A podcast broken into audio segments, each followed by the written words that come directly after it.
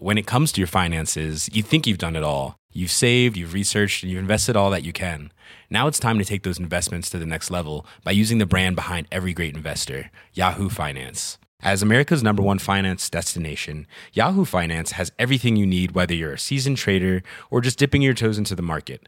Join the millions of investors who trust Yahoo Finance to guide them on their financial journey. For comprehensive financial news and analysis, visit yahoofinance.com, the number one financial destination, yahoofinance.com. This is Nikole Hannah Jones, creator of the 1619 Project from the New York Times Magazine. The project makes a case that you don't often hear in history textbooks that slavery was foundational to America. So it wasn't surprising that we ignited a fierce debate among historians about these issues. But that's the power of the New York Times to spark an important dialogue with bold, rigorous reporting that forces us to examine our assumptions. To learn more, go to nytimes.com slash worth it.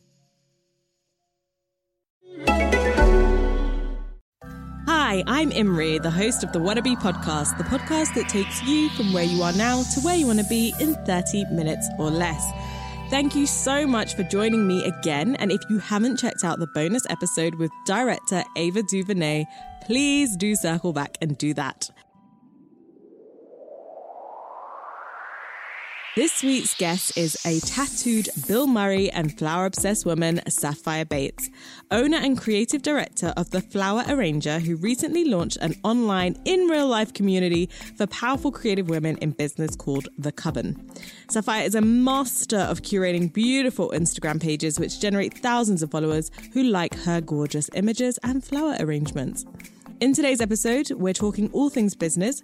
You'll learn why it's important that you know all of the areas in your business and why you need to stay on top of it. We talk about figuring out what to charge and the crucial question you should ask your peers when you're going it alone. Enjoy!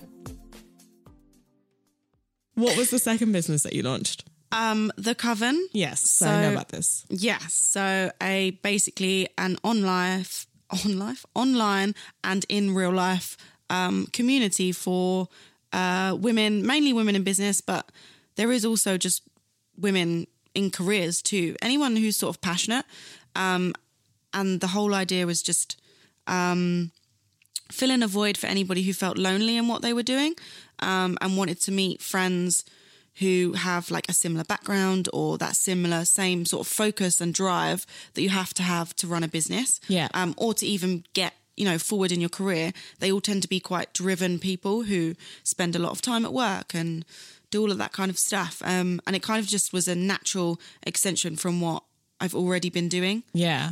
Um, what I was going to ask what made you do that, but obviously you, you just said why you did that. But what makes this different from anything else for women?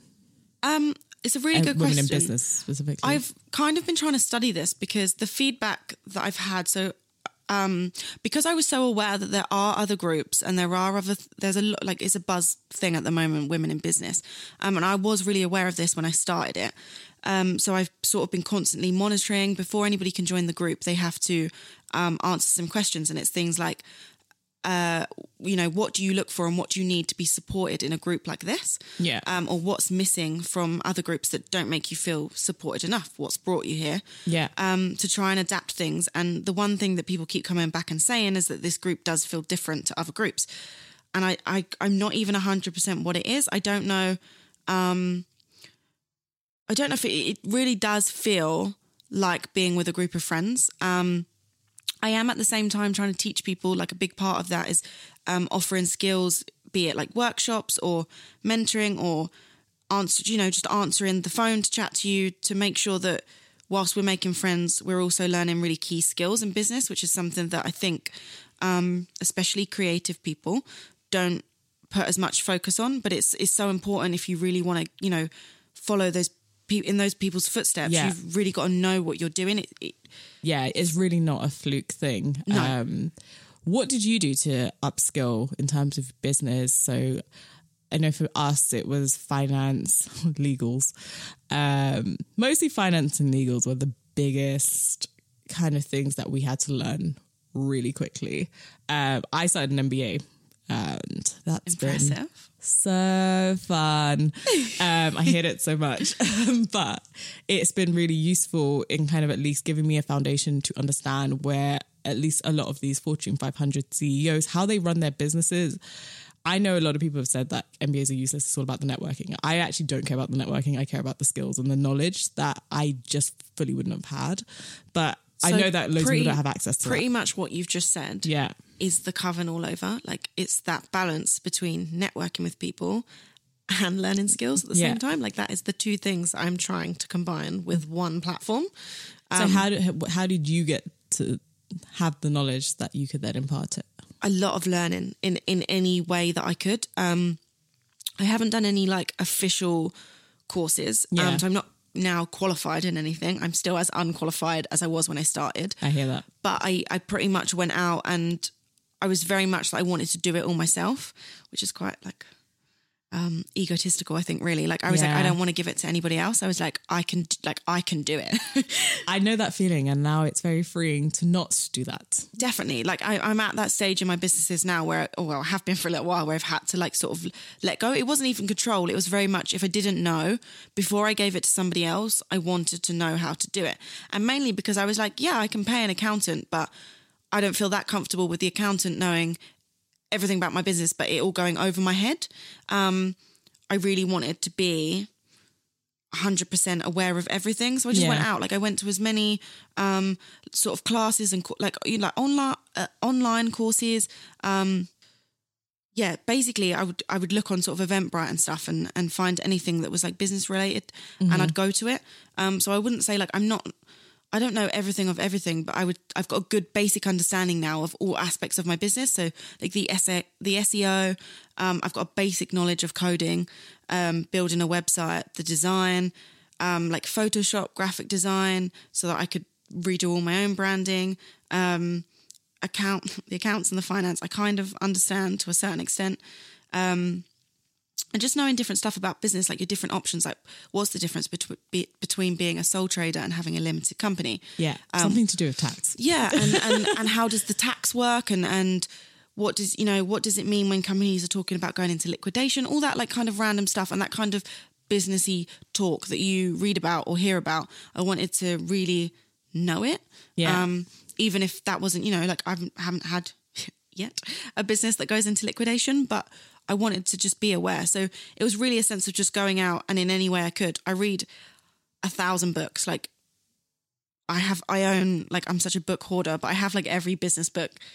Like So do I. I have books for days. I, mean, I can't get rid of them. Like I, even after I read them, like, that might come in handy. yeah, I liked. I'm a lot of the business books. I've I've read about eight books this month, well, slash across November and December, and because I've read so many business books, like I see myself revisiting at least two or three of those books because they've been so essential to me learning things. I also have revisited parts, modules of my MBA just because the accounting and finance is like one thing that they're really excellent at. And I was like, oh, now I know how to balance a balance sheet. This is great. I never knew that for the two years that I have been running this business. The accounts just have not existed. So, yeah, but we also don't make well we weren't making any money like that before because it's just content. And then and that's our philosophy was like it's just content. Like we're not going to worry about that stuff too much because it's content. Like who monetizes that? And now we, we're really taking it quite seriously and i'm like, like okay. yo this is really when I did the um I did the accounting accounting over summer and yeah when it when we totaled up like just how much money we had spent on this just content it was obscene I was like I didn't even know I had access to that kind of money in my life and whoa we are not spending like that anymore because this is not coming back Yeah. in any No. way shape or form so yeah like I, I definitely I hear you on like getting the upskills and it's something I really liked about Future Girl Corp. Um, were you at the original event as well? Yeah, I was one Were of you the on ori- 100. Yes. Thank you. I never find original 100s. I can't remember. I was number 60 something. I, I think I was like 62, 63. I don't remember what my I can't remember. I might have got that. Probably some, some girl listening somewhere that's like, I was number 62. And I'm like, I was a number. I, w- I also was an original 100. I just honestly have no idea what my number was. Um, I know the spreadsheet's around somewhere. But what I really loved about the that session is that it was very much practical, and that's kind of what I like about events and things is that when I'm going to something, like, am I walking away with knowledge I did not have before? And can I apply that knowledge? Like practically to what I'm going to do because if I can't, it's actually useless to me. like the event is useless. So, No, it's really, Yeah. yeah. No, I agree. 100%. and that's what the coven's doing. Yeah, uh, basically a combination of This is Nikole Hannah Jones, creator of the 1619 Project from the New York Times Magazine. The project makes a case that you don't often hear in history textbooks that slavery was foundational to America. So it wasn't surprising that we ignited a fierce debate among historians about these issues. But that's the power of the New York Times to spark an important dialogue with bold, rigorous reporting that forces us to examine our assumptions. To learn more, go to nytimes.com slash worth it.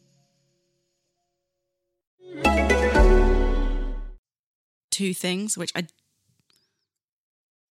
I don't want to say another platform hasn't achieved because there's going to be people who run platforms that will be like, "Hun, I'm achieving that." Um, I feel like it's a different kind of thing. I feel like we're offering something. We, it's just me. I feel like I'm offering something different that maybe isn't out there yet. I hope, and that's the plan. And it, and I've very much come to terms with the fact that you have to be able to pivot a business. You can't Absolutely. you can love it, but you can't be so in love with it that you're adamant that that's the way it's going to run, and that's Absolutely. what it sta- like. That's what it stands for, and that's that's the way it's going to grow. Because like life does not work like that, Absolutely. um, and you hold yourself back. So I'm very, after already doing it with one business, I'm sort of very open to monitoring what people say, the feedback, and making sure it constantly grows and grows into something new and something that is needed. I think um, what's I think Seth Godin said this, um, but it's perfectly okay to have something that someone else is already doing, if it, even if it's somewhere else, because essentially everyone has different markets, audiences, networks, and it's almost foolish not that you're foolish but like it's always foolish to think that you're going to be able to serve everyone. Some people are going to come to the coven for you and some people will go to something like i'm not saying fgc is a competitor but like for example fgc yeah it's not that. Fgc works for other people and it serves a different need. Um and you're right like you're everything's going to have a slightly different um focus and a slightly different take and maybe some people will enjoy all three or four different things and it just works that way.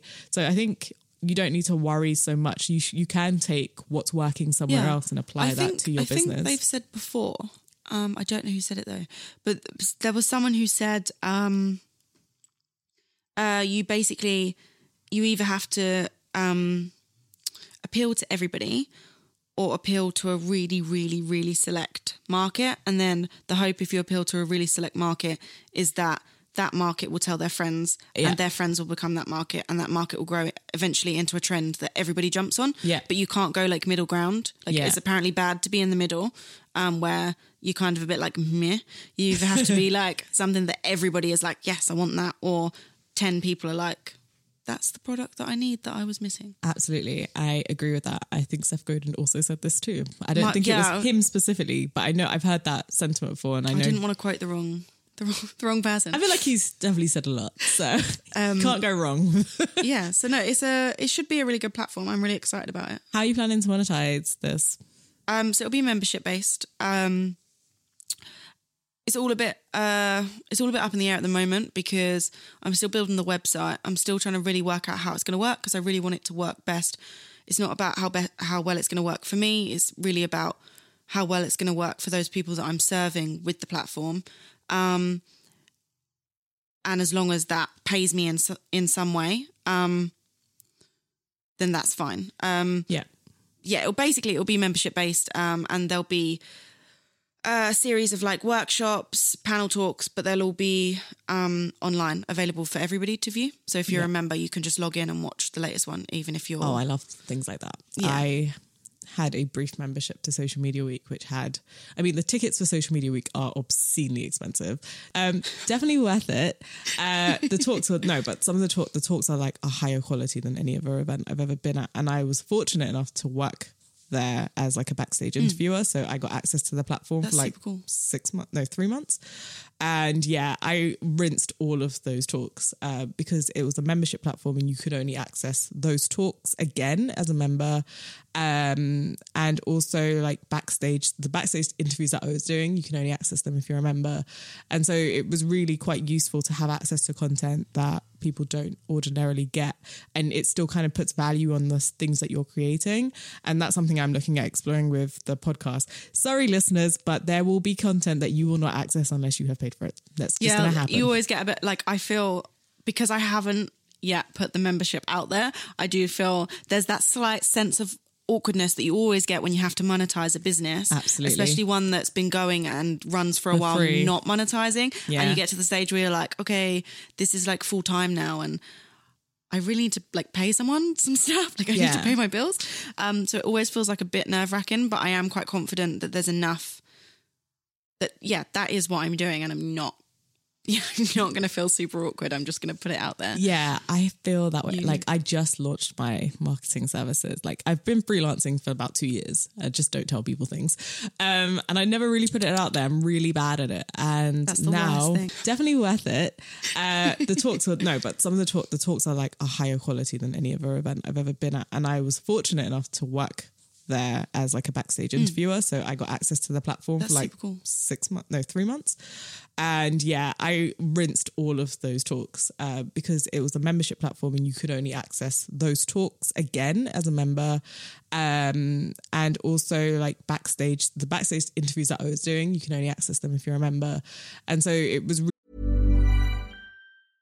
Imagine the softest sheets you've ever felt. Now imagine them getting even softer over time. That's what you'll feel with Boll and Branch's organic cotton sheets. In a recent customer survey, 96% replied that Boll and Branch sheets get softer with every wash. Start getting your best night's sleep in these sheets that get softer and softer for years to come. Try their sheets with a 30-night guarantee. Plus, get 15% off your first order at bollandbranch.com. Code BUTTERY. Exclusions apply. See site for details.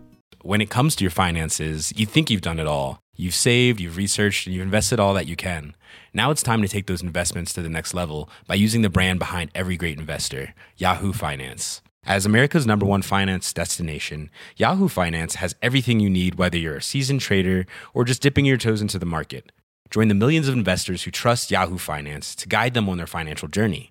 For comprehensive financial news and analysis, visit yahoofinance.com, the number one financial destination, yahoofinance.com. really quite useful to have access to content that people don't ordinarily get and it still kind of puts value on the things that you're creating and that's something i'm looking at exploring with the podcast sorry listeners but there will be content that you will not access unless you have paid for it that's just gonna happen you always get a bit like I feel because I haven't yet put the membership out there. I do feel there's that slight sense of awkwardness that you always get when you have to monetize a business, Absolutely. especially one that's been going and runs for a For while, free. not monetizing, Yeah. and you get to the stage where you're like, okay, this is like full time now, and I really need to like pay someone some stuff. Like I need to pay my bills. Um, so it always feels like a bit nerve wracking, but I am quite confident that there's enough that yeah, that is what I'm doing, and I'm not.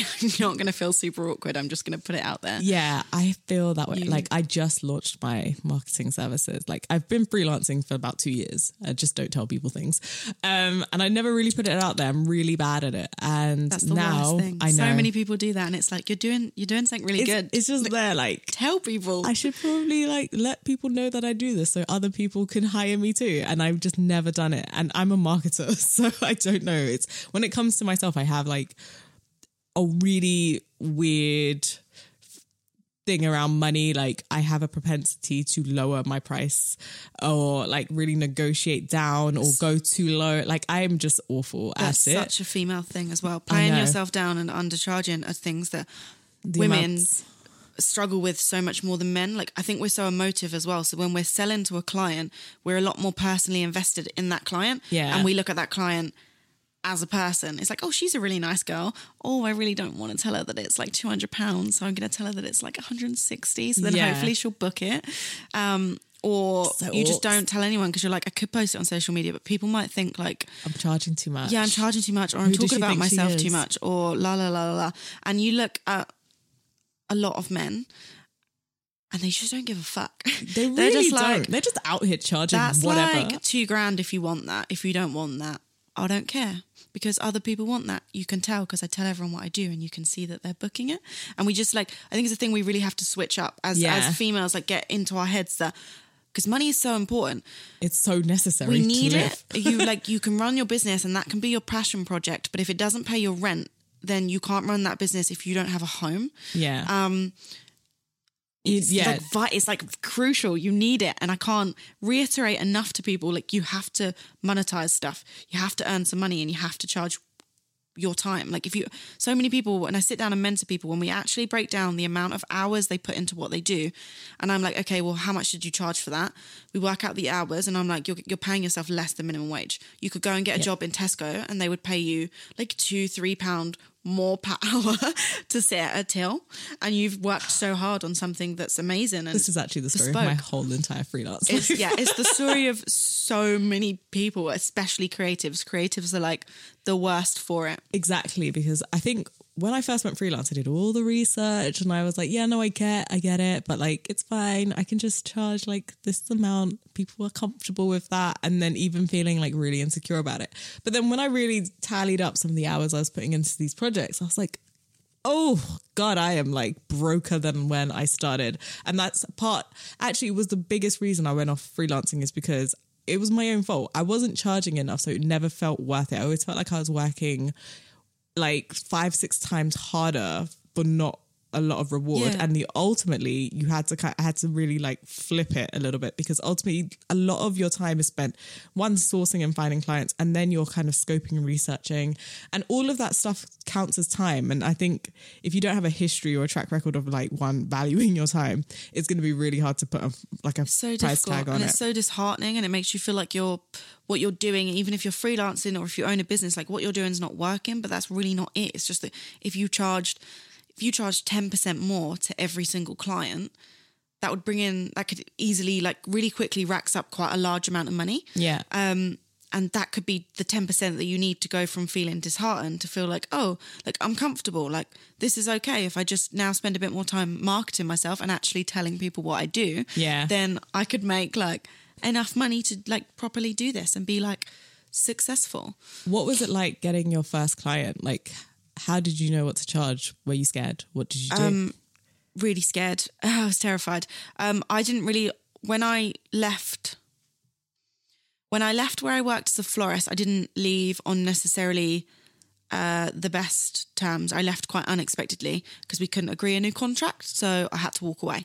okay. Um, Because of that, um, I didn't really have like I didn't have any pictures, so I couldn't. We weren't friendly, so I couldn't use any of those pictures to start a portfolio to show new clients yeah um, and I sort of built um, I built my website and worked with like a web designer and stuff while I was um, staying in Thailand. So I didn't have any access to anything I would have at home. Like I couldn't go to a flower wholesaler, buy flowers, and create a portfolio. Yeah. So I was literally I got my first like four or five clients who I still very grateful to today um, through sheer enthusiasm and just being like, I promise I can do this. If you just like let me do this, then I could do it, and then I could do it for other people if you just trust me.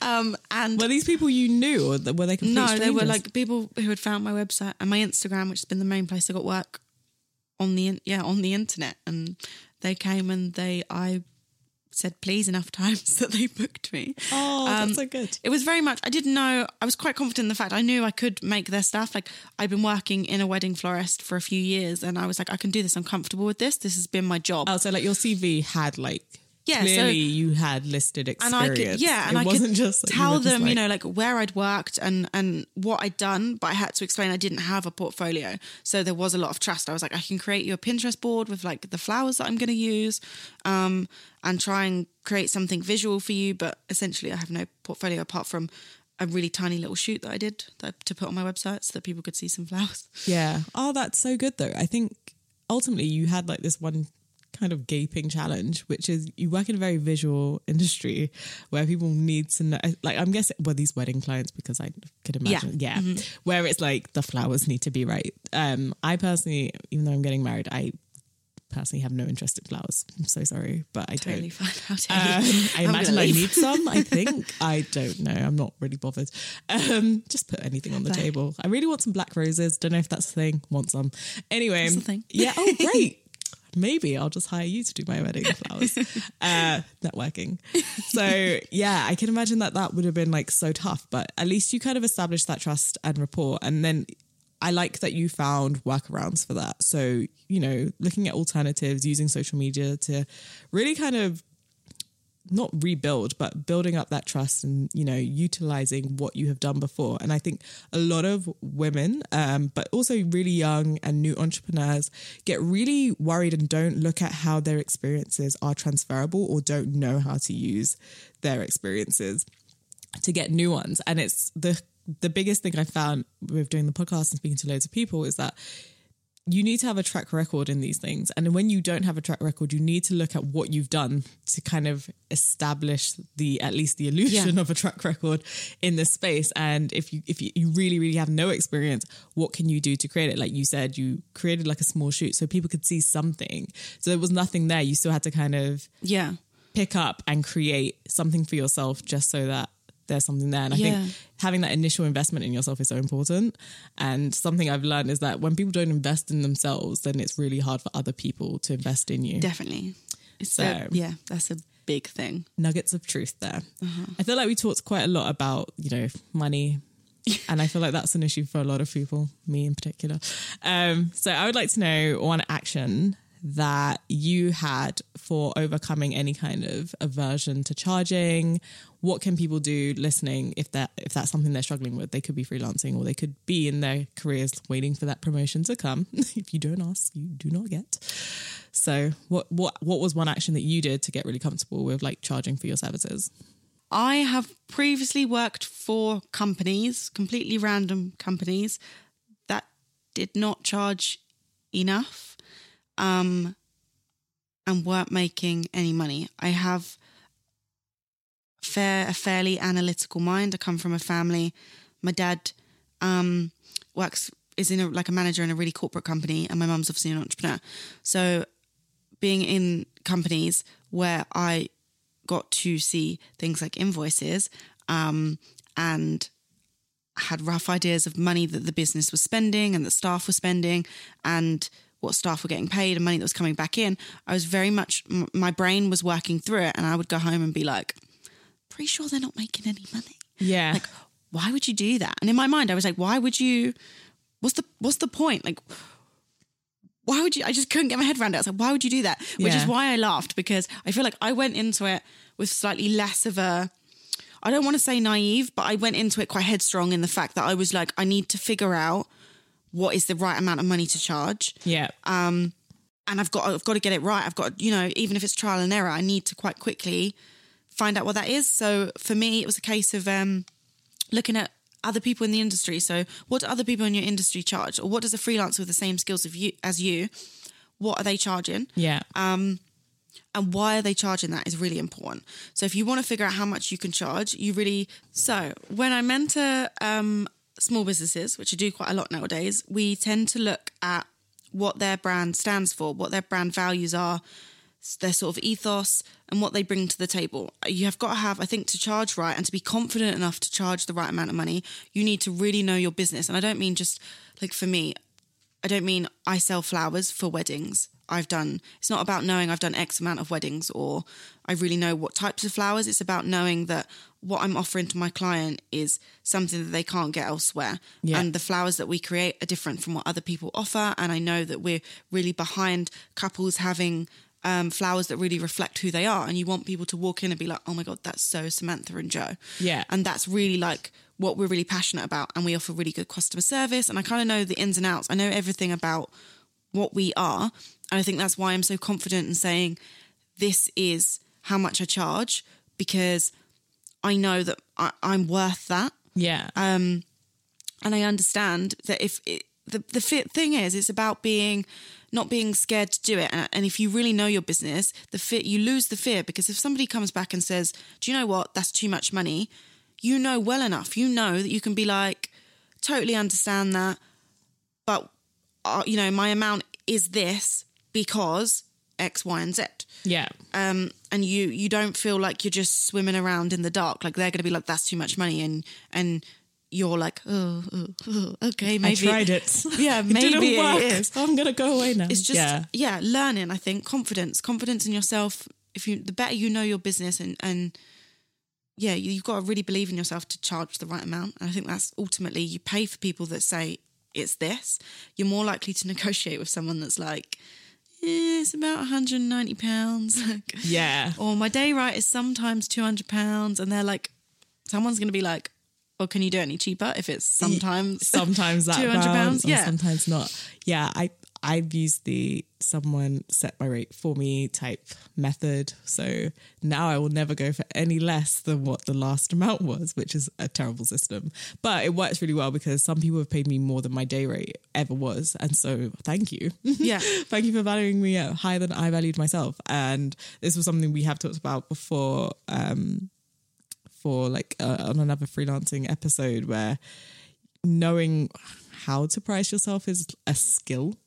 Um, so there's not really any right or wrong answers for it. There's no like one thing that you can do besides maybe find a freelancer in your industry who does exactly either the exact same thing or very similar to what you're doing I think, and yeah. ask them what they charge. and when you ask what they charge i think it's worth sort of chatting through their process as well so you might find they have slightly more to what they do than you you might be like oh wow they get charged like shitloads compared to me Yeah. but then if you talk through and check you know that there's nothing they offer that you're sort of missing like for example do they send their client a mood board which then although it's only a mood board that's something that puts more trust in them and the client feels safer and thus willing to pay that extra 20 30 40 50 quid more Yeah. for whatever their rate is um so yeah i always think don't just don't just literally ask someone who you think does exactly the same thing as you how much do you charge?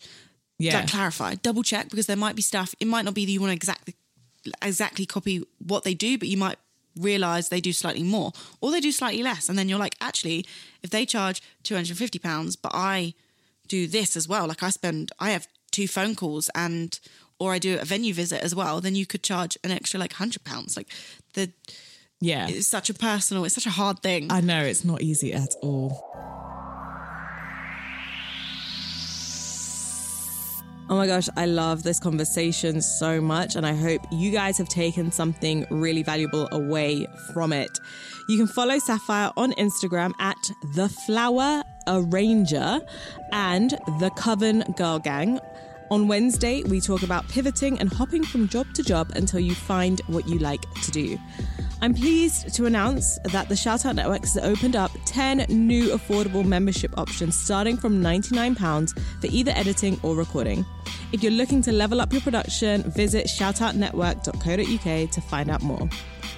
Be sure to follow Wannabe on Twitter and Instagram at Wannabe Podcast. If you're not following, I don't know what you're doing, but make sure you follow us because I do loads of lives um, and we'll be doing more in the next couple, couple weeks.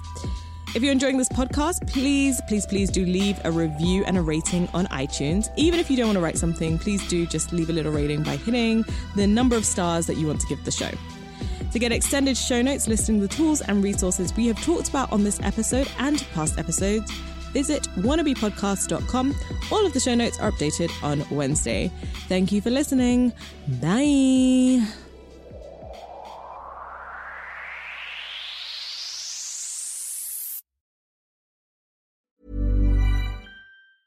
Hey, it's Danny Pellegrino from Everything Iconic. Ready to upgrade your style game without blowing your budget? Check out Quince. They've got all the good stuff shirts and polos, activewear, and fine leather goods, all at 50 to 80% less than other high end brands. And the best part? They're all about safe, ethical, and responsible manufacturing. Get that luxury vibe without the luxury price tag. Hit up quince.com slash upgrade for free shipping and 365 day returns on your next order. That's quince.com slash upgrade.